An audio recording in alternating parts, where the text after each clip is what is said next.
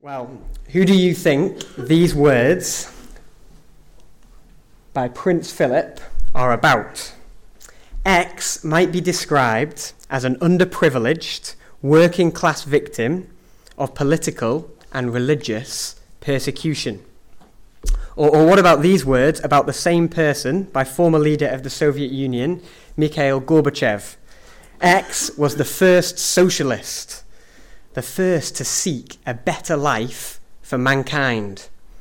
Or, in a similar vein, Fidel Castro, the Cuban communist leader, he once said, "I never saw a contradiction between the ideas that sustain me," that's communism, "and the ideas of that symbol, of that extraordinary figure of X." Working class victim, the first socialist, an extraordinary figure. Who, who are they talking about? Well, I think you should get it with this last one, this time from Thomas Jefferson, one of the founders of America. X did not mean to impose himself on mankind as the Son of God. Uh, of course, we're talking about the individual known to the world as Jesus Christ, aren't we? But as we can see, he's known to the world as a lot of different things. As a victim, as a martyr, as a symbol, as a good man, as a great teacher, as dangerous, as a socialist, as a Marxist revolutionary, as a peacemaker, as a great storyteller, as a fool, as a liar, as a lunatic, as a lord, as myth, as a miracle worker, as a magician, as a leader, as a king, as an outcast, uh, as one more historical figure silenced by the authorities. At first glance, Jesus' life is fairly simple, I think. He never travelled more than a few hundred miles from his home. He never held a political position. He never wrote a book. He never married. He never had sex. He didn't have kids. He never attended university. He never travelled the world, he never set up his own company, and he didn't invent a new product. He died, age thirty-three, both homeless and poor, having spent most of his life working as a carpenter with his dad. And yet, Jesus is possibly the most famous person in all of history, right? More songs have been sung about him, artwork created of him, and books written discussing him than anyone who has ever lived. You'll recognize some of these things. From Kanye West to Jesus Christ Superstar, to professional athletes, the Simpsons, Leonardo da Vinci, to the Jesus is my homeboy t-shirts, which celebrities seem to wear. It seems that everybody has something to say on Jesus, even if they've never really thought about it at all. At the moment, we're in a sermon series, as you know. We're looking at the values in our church, the things that we stand for and are committed to, and the things that are not going to change. And we've already looked at the Bible. And this week, we're examining the value that we are committed to Jesus Christ, not just as anything, but as our Lord and our Saviour. If you're a Christian today, that's possibly a phrase that rolls off the tongue. You've said that before, but could you defend it? Do you know what that phrase actually means? And know what it means to be committed to Jesus as Lord and Saviour? And if you're not a Christian today, you might strongly disagree. You might think that is ridiculous. Or you might never have given Jesus a moment's thought. And you're curious as to why he would be so famous. And so today we're going to do three very simple things. Number one, we're going to look at what we believe. What do we believe? Number two, we're going to ask why we believe it. And number three, we're going to ask, how does it change us? Very simple, no frills. I don't really like frills. Uh, it, what do we believe? Why do we believe it? And how does it change us? Uh, you should have one of the handouts. Those three questions should be on there for you to follow.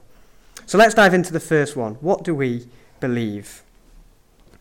Earlier we read from the book of Colossians, Colossians chapter one. And this is one of, what, where I want to spend most of our time.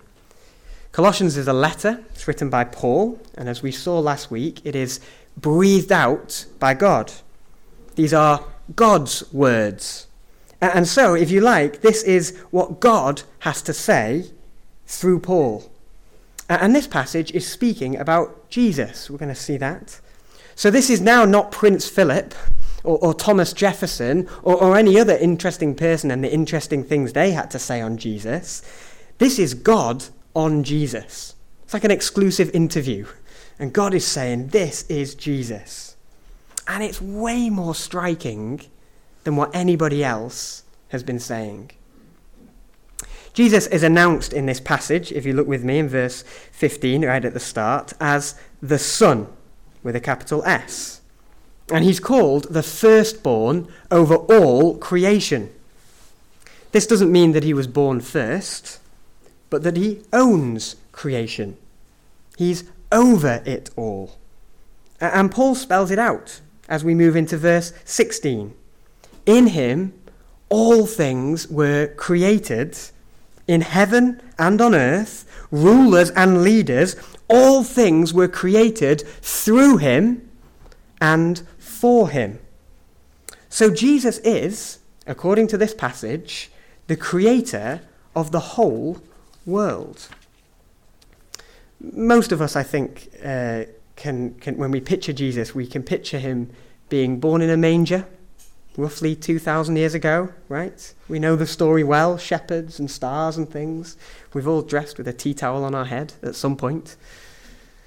But here, Paul is saying that Jesus existed not just before the, the, the Bethlehem story, but before the creation of the world. And, and actually, Jesus is the creator of the world. Based on this passage, we could divide everything up in our world well, everything up, into two categories. One would be the category of creator, right? And the other category would be everything else. Sky, land, animals, humans, pop music, video games, politics, the law, match of the day, the Simpsons, classical art, you name it, it's all made by Jesus and for Jesus somehow. And Paul strongly emphasizes this in verse seventeen, look with me there. Jesus is before all things, and in him all things, not some things, all things hold together. The sun shines and the rain falls, the law is just, comedy is funny, medicine works, and gravity holds us all in place. Why? Because of Jesus. Because in him, all things hold together. That is a stunning description of the baby in a manger, right? Well, the best word that the Bible uses to sum all of this up, and the word not really chosen by R E C because the Bible chooses it, but the word that we've got in our value is the word Lord. The Greek word Uh, it, it is the word kyrios, and it refers to lots and lots of different things. Socially, it would be used in New Testament times as a term of respect to signify superior status, uh, as a way of submitting to authority, maybe similar to our sir today. You would call someone a sir, wouldn't you? Teachers and leaders were often called Lord, as was Jesus, uh, as were political rulers. In Jesus' day, Caesar, who was the leader of the Romans, he demanded that his subjects would confess that he is Lord. And the word has important religious connotations too. Many ancient religions would refer to their gods and goddesses as Lord, praying to them as Lord, and seeing them as having authority over their lives. And the Jews had a particular use of the word Lord.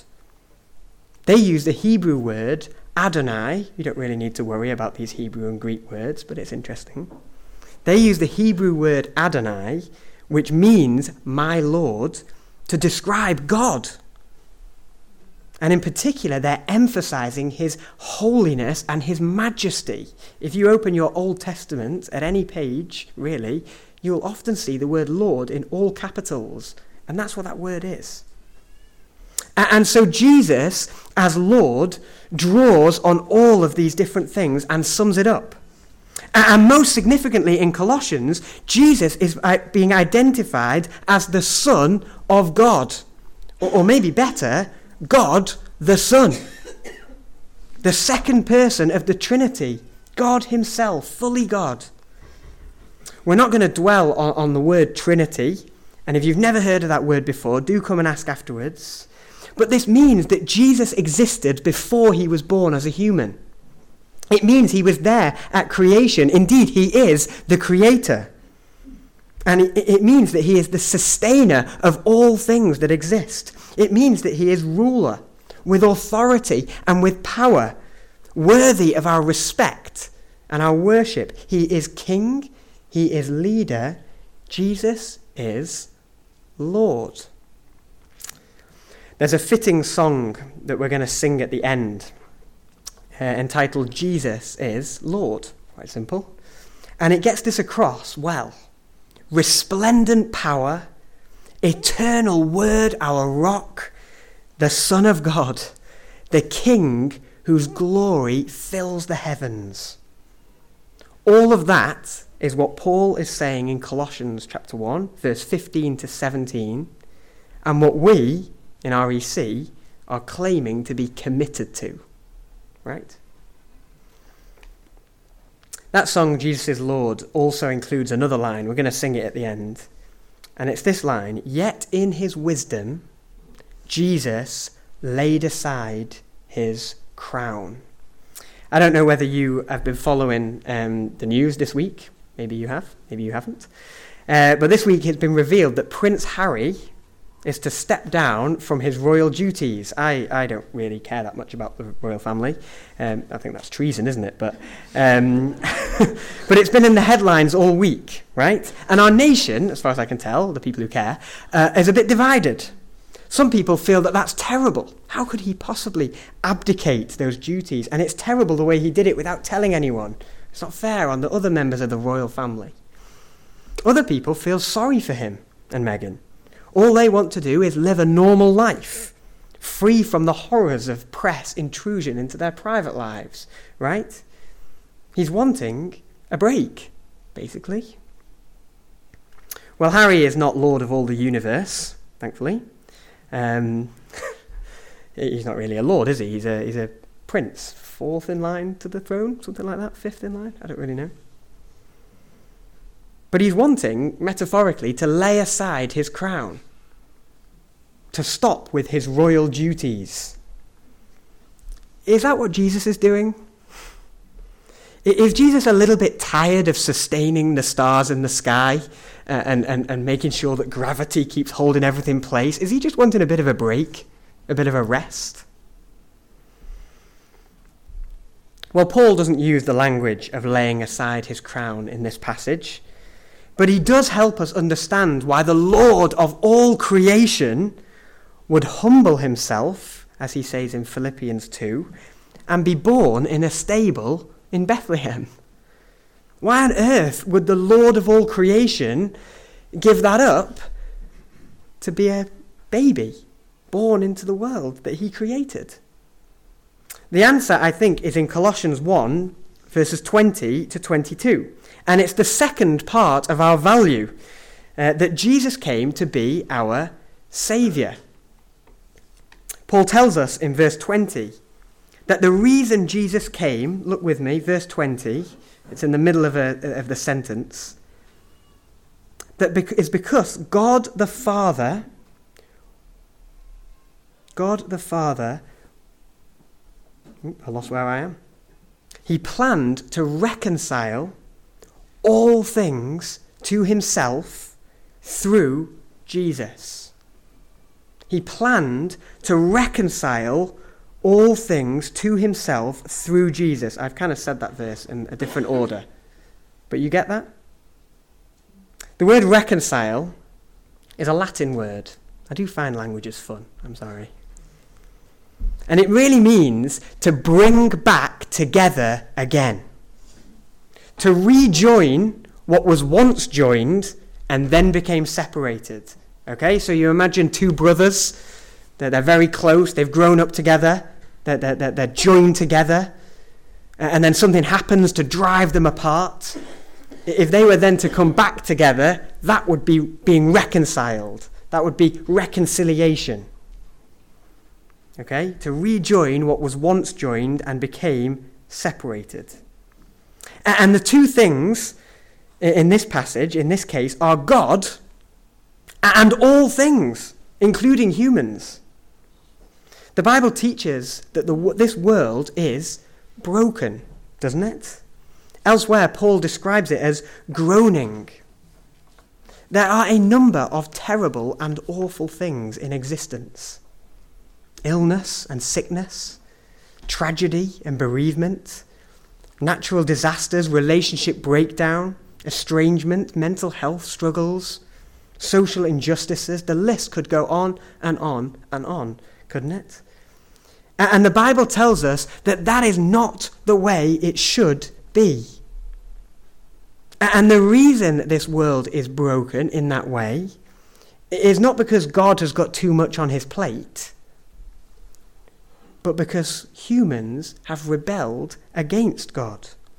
That doesn't mean that every single individual moment of wrongdoing has a direct consequence in this world, but it does mean that painful and terrible things exist because the world is broken and separated from God. That's exactly what Paul means in verse twenty-one, when he uses the terrifying language of being alienated from God because of our evil behavior. Most of us, I think, wouldn't consider ourselves particularly evil. I don't know about you. Maybe you do.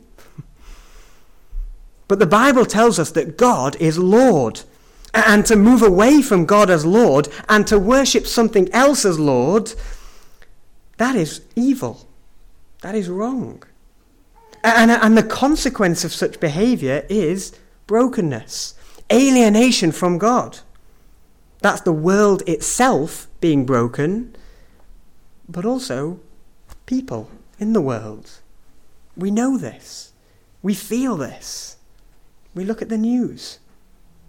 We look at our relationships with other people. We look, really, if we're honest, at our own hearts. And we know that something is not as it should be. Imagine a story set in a world with a really, really fantastic king. This king is wise and he makes good decisions. He leads well and protects his people from their enemies. He's just, resolving disputes fairly and leading the land in a way that blesses all. It's safe, profitable, and good. It's a beautiful vision, isn't it? It's one that ends many a fantasy story. Think Aragorn and Lord of the Rings. It's a world that we all desire in some way. But, but then imagine that the fairy tale doesn't end with happily ever after. It continues. And the people decide that they are better off without this good king. And so he's overthrown, cast into a dungeon, and the people set out to rule themselves. It could never be as good, right? Pretty quickly, there would be chaos. There would be warfare. There'd be problems with food supply. There'd be problems with one's neighbours. There'd be disputes and infighting. It would be terrible. Friends, that's the story of the Bible. God is that good king, and it is sweet and wonderful to live in his kingdom. And yet we have rebelled against that good king, chosen a different Lord, and as a result, the peace is shattered and the world is broken. The good world in which we lived is now groaning in pain. And bringing back together again, you remember that word, reconcile, bringing back together again God and this world, including us, is what Jesus came to achieve. Paul tells us that this took place through his blood, verse twenty, shed on the cross. The cross is probably the most famous thing about Jesus, isn't it? Everybody knows that. Everybody knows that he died on a cross. But most people think that Jesus was some sort of martyr, a political martyr, maybe, or a great symbol of sacrifice, a tragedy, a victim. Maybe Jesus is some of those things in some ways, but that's not the point of Jesus' death, and it's not the point of why he came. Paul is not saying that the creator and the sustainer of the whole universe, who holds everything in his hands, came to earth to do some really good things. That wouldn't make any sense. Paul is not saying that the God of all things, the powerful Lord, the mighty one of all creation, came to earth to be a powerful symbol of sacrifice. It would be ludicrous to think that that were true. No, no, no. Paul is saying that Jesus' blood shed on the cross is how peace comes between God and humankind, the two alienated parties. Death is a real thing in this world. It is horrendous. Anyone who has experienced any form of death, any form of bereavement, which is most of us, knows this to be true. It is awful, tremendously painful, and the greatest example of the brokenness that exists in our world. The wages of sin, the Bible says, is death. And yet, Jesus did not sin. So when he died, he burst apart the transaction that says that sin equals death and that death is as a result of sin. A sinless man died. Whose sins did he die for? Not his, but ours.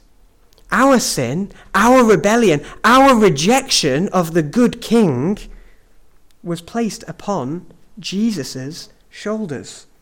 And this means in God's sight we are sinless. Look what Paul says in verse twenty-two.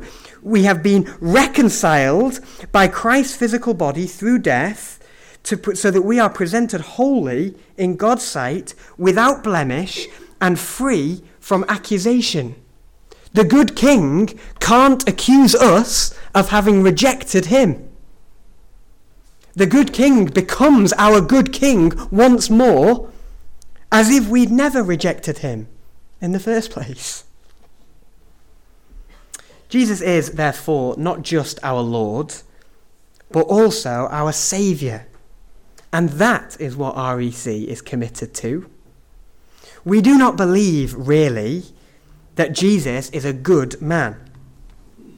We don't believe, really, that he's a great storyteller or a miracle worker.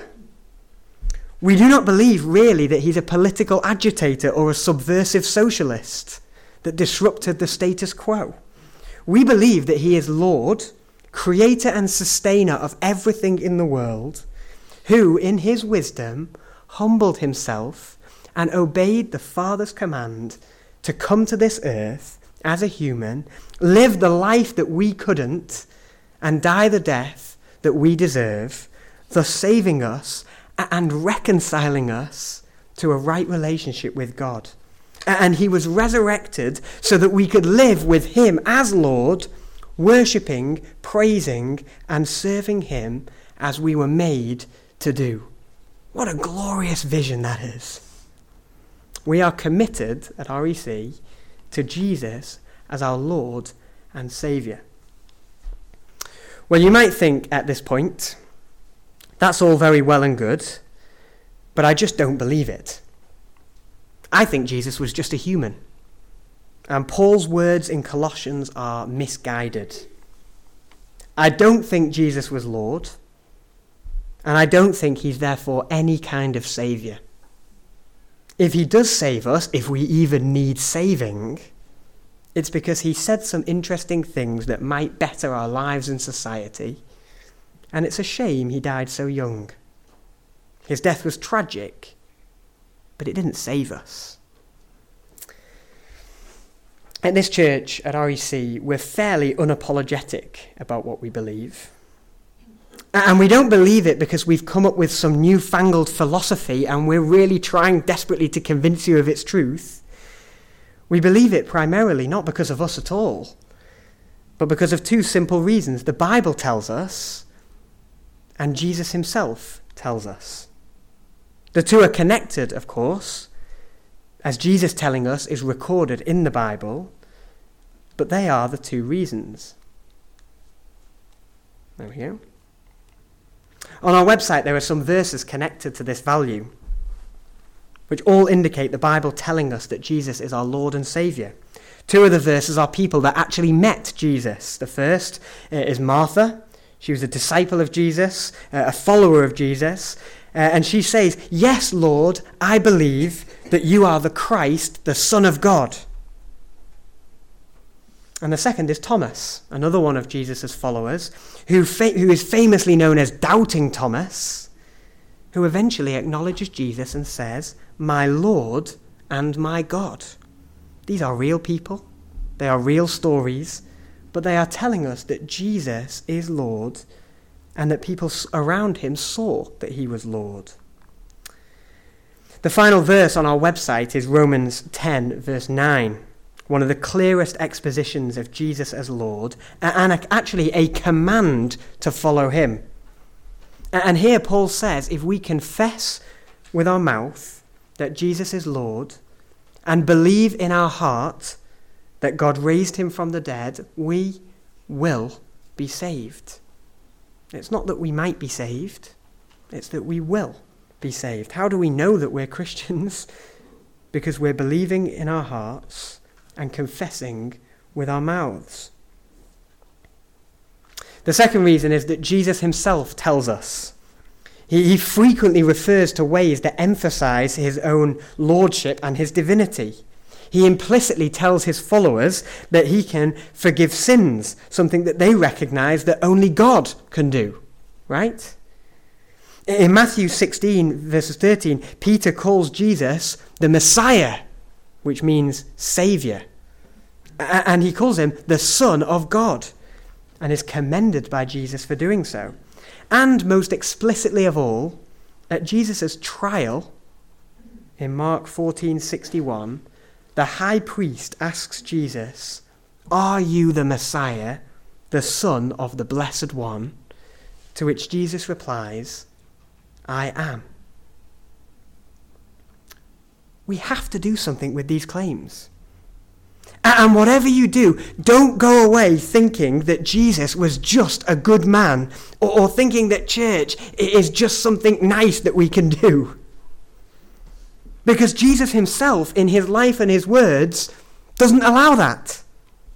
He cannot be just a good man because he claimed to be God, which means he's either a liar or he is who he says he is. At R E C, we're convinced, and that's why we're committed to it. So, lastly, how does it change us? We've seen what we believe, and we've looked at why we believe it, but we want to consider what happens when we start believing that. And in particular, we're thinking about our church. These are our values in our church. There are lots of ways that this impacts us as individuals. But we want to ask, how does the church change as a result of the fact that Jesus is, as Paul says in verse eighteen of this passage, the head of the body that is the church? The first point, I think, is one of liberation. To know that we are saved means that we are free from sin. What Jesus has done means that we are not trying to prove ourselves to anyone. We're not trying to earn our favor with God, and we're not trying to prove ourselves to one another. We are not in the business of trying to one-up people or better other people. We are liberated from that kind of thinking. I think there is a beautiful, beautiful humility in this as well. If Jesus is Lord, then we are not. I am not Lord. And our pastors and our elders in this church are, are not Lord. Jesus is. There is no agenda. We are not trying to trick people or to win a massive following or to be super successful or to make lots of money. Our main aim, if our aim is anything, is to worship Jesus as Lord. It means we're not better than anyone else. And all people, whoever they are, are welcome to do exactly that in this church. It doesn't matter whether you are a multi-millionaire or penniless. This church is a place to worship Jesus as Lord. And Jesus is the Lord of multi-millionaires and the penniless. We are not an exclusive club for people who have all their lives sorted and everything is neat and good, and we're really articulate and we know exactly what to say at the right time. We are a group of people in this church, all freed from the snare of sin by God's glorious grace and reconciled to him through Jesus' death, seeking to humbly worship Jesus as Lord. We've said that Jesus came to reconcile the whole world to God, and that is true. But Jesus' reconciliatory work does not mean that everybody is automatically a Christian. There are many who continue to reject Jesus as Lord. Maybe that's you today. May you know that this church is not seeking to beat you over the head with how bad you are, but is it extending an invitation for you to come and enjoy being part of a family where Jesus is Lord. Repent and confess that Jesus is Lord and worship him and savour the goodness and the sweetness that comes from doing so. Secondly, having Jesus as our Lord and Saviour focuses us. They all begin with F, which is nice. As a result of being committed to Jesus Christ as Lord and Saviour, we, and I quote from our value, which is not the Bible, but it's hopefully a good summary, we try to focus our entire ministry upon who Christ is and what he has done for us. We desire to be a Christ-centred church. Everything we do is about preaching Christ crucified. I hope you notice that if you've been here for a few weeks. It means our preaching, of course, but it also means our welcome and refreshments, our Ignite lessons, our life groups, the layout of our church, the building that we use, the coffee that we serve, the staff we hire, and the money that we spend. Everything is centered on Christ and seeking to uphold him as Lord and Saviour. This is crucial because it emphasises the things that we are not committed to. It means, really, that we're not committed, get ready, to our welcome and refreshments in themselves. We're not really committed to our Ignite lessons, or Sparks lessons, or Forge lessons, or Ignite Plus. We're not committed to our life groups, to the layout of our church, to the building we use, to the coffee that we serve, to the staff that we hire, or the money that we spend. These things really matter. And we care about them immensely. But they only matter to the extent that we are upholding Jesus as our Lord and Saviour and worshipping him. Let me take a trivial example. We care in this church about the coffee that we serve on a Sunday. I don't really drink coffee. I don't really like coffee. But I know that we care about it because we've had disputes about it. But we don't care about it because serving coffee is a biblical principle that remains true through all times and in all ages and history. We care about it because God is gracious to us and has been hospitable to us, and therefore it's good for us to be hospitable to people who come in by serving good coffee. It's good for our coffee to taste nice and not disgusting because that's a small picture of the sweet and good relationship we have with God through Jesus. That's kind of a silly example in a way, but it's also kind of not. Everything that we do, small or big, trivial or crucial, teaches us, or should teach us, that Jesus is Lord and that Jesus is Saviour. It also means that we can do some different things. We could have a different building. We've had a few. We could lay out our chairs differently and all face that way. It'd be weird. We could do not do life groups anymore and do something different. Or we could change our children's ministry. Or we could do communion on a different day. Our budget might change. We might have different leaders in ten years' time. Our order of service could be different. The songs that we sing, the instruments that we use, and, indeed, the coffee that we serve. Maybe we'll go to instant. Who knows? We're not committed to any of these things in and of themselves, but committed to preaching Christ's lordship and his saviourship as we do so. And knowing this focuses us and helps us make wise and good decisions. So if you're a member of this church, or you're just getting to know our church, don't get too comfortable with the things that we do as a church, but get very comfortable with Jesus as Lord and Saviour, because that's what we're committed to. Finally, and to conclude, it fires us. Get that on there. Keeping Jesus as our Lord and Saviour, Saviour fires us. New ideas are really exciting to begin with, aren't they? They give a bit of a buzz as people gather round and momentum grows. But eventually, new ideas fizzle out. People move on to the next big thing, and what was once exciting becomes a bit dull. And this can happen to churches. But Jesus never fizzles out, because he's not our new idea. He's the Lord of all the universe and Saviour of mankind. Members of R E C, if we make the layout of this church our focus, we will fizzle out and die. If we make the songs that we sing in themselves the focus, we will fizzle out and die. If we make the groups that we attend, the money that we spend, or the coffee that we serve our focus, we will fizzle out and die. But if we make Jesus our focus, that will never grow cold or stale. And it doesn't matter whether there's five thousand people worshipping in R E C or five. It doesn't matter whether our music sounds incredible or whether we're singing along to a C D.